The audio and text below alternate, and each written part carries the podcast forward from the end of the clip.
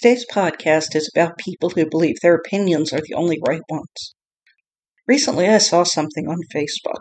The post was about how single women without children rank highest in happiness according to some study.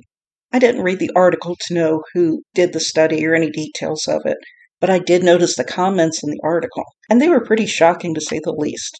Some people said, of course, they are because single childless women aren't tied down to lazy husbands and bratty kids, or similar very negative comments. Other people said it's impossible for single childless women to be happy because God made human beings to be married and make a family together. People on both sides of the argument were extremely adamant that they were completely right and the other side was completely wrong.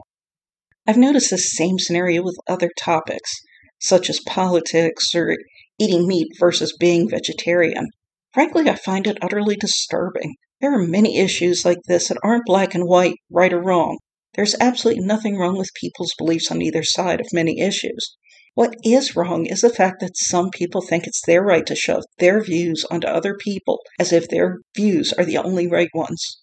It's controlling, very disrespectful, and even typical behavior of many narcissists. This behavior becomes even more disturbing to me when the pushy person claims to be a Christian. The Bible states Christians aren't supposed to judge other people according to Romans 2 1 and Matthew 7 1, just to name a couple of examples. We're only to judge things in a discerning way. We're to judge if someone or something is good or bad for us.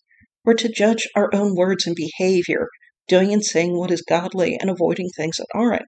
Judging for the purpose of criticism or as an attempt to change someone, however, is a big problem. Clearly, it's wrong to judge a person for doing something that isn't wrong.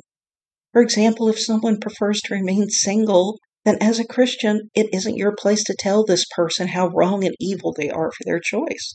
Their choice is hurting no one and it works well for them. And God isn't going to condemn this person to hell for not wanting to get married.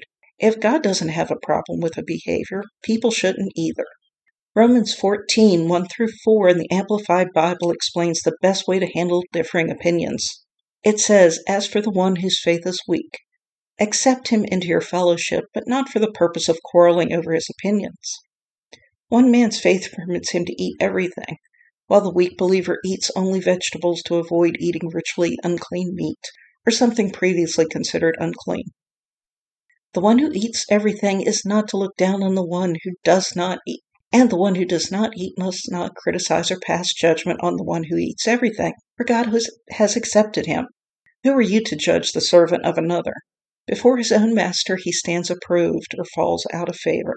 And he who serves the master, the Lord, will stand, for the Lord is able to make him stand. I know there are times it can be extremely difficult when someone's thinking is much different than yours.